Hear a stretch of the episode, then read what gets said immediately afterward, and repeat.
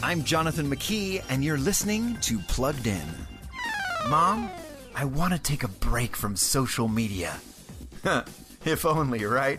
Well, those words and the feelings behind them might not be too far off because even though kids love their screens, many of them also feel the intense pressure social media creates. In fact, many of the celebrities they follow have verbalized similar frustrations with social media. Hailey Bieber, for example, called Instagram a breeding ground for cruelty. Lizzo quit Twitter because of all the haters and trolls. Kendall Jenner took a week long detox. Well, are your kids feeling these pressures? Is it time for a family camping trip to a place with no Wi Fi? How about No Tech Tuesdays? What does an occasional digital detox look like in your home?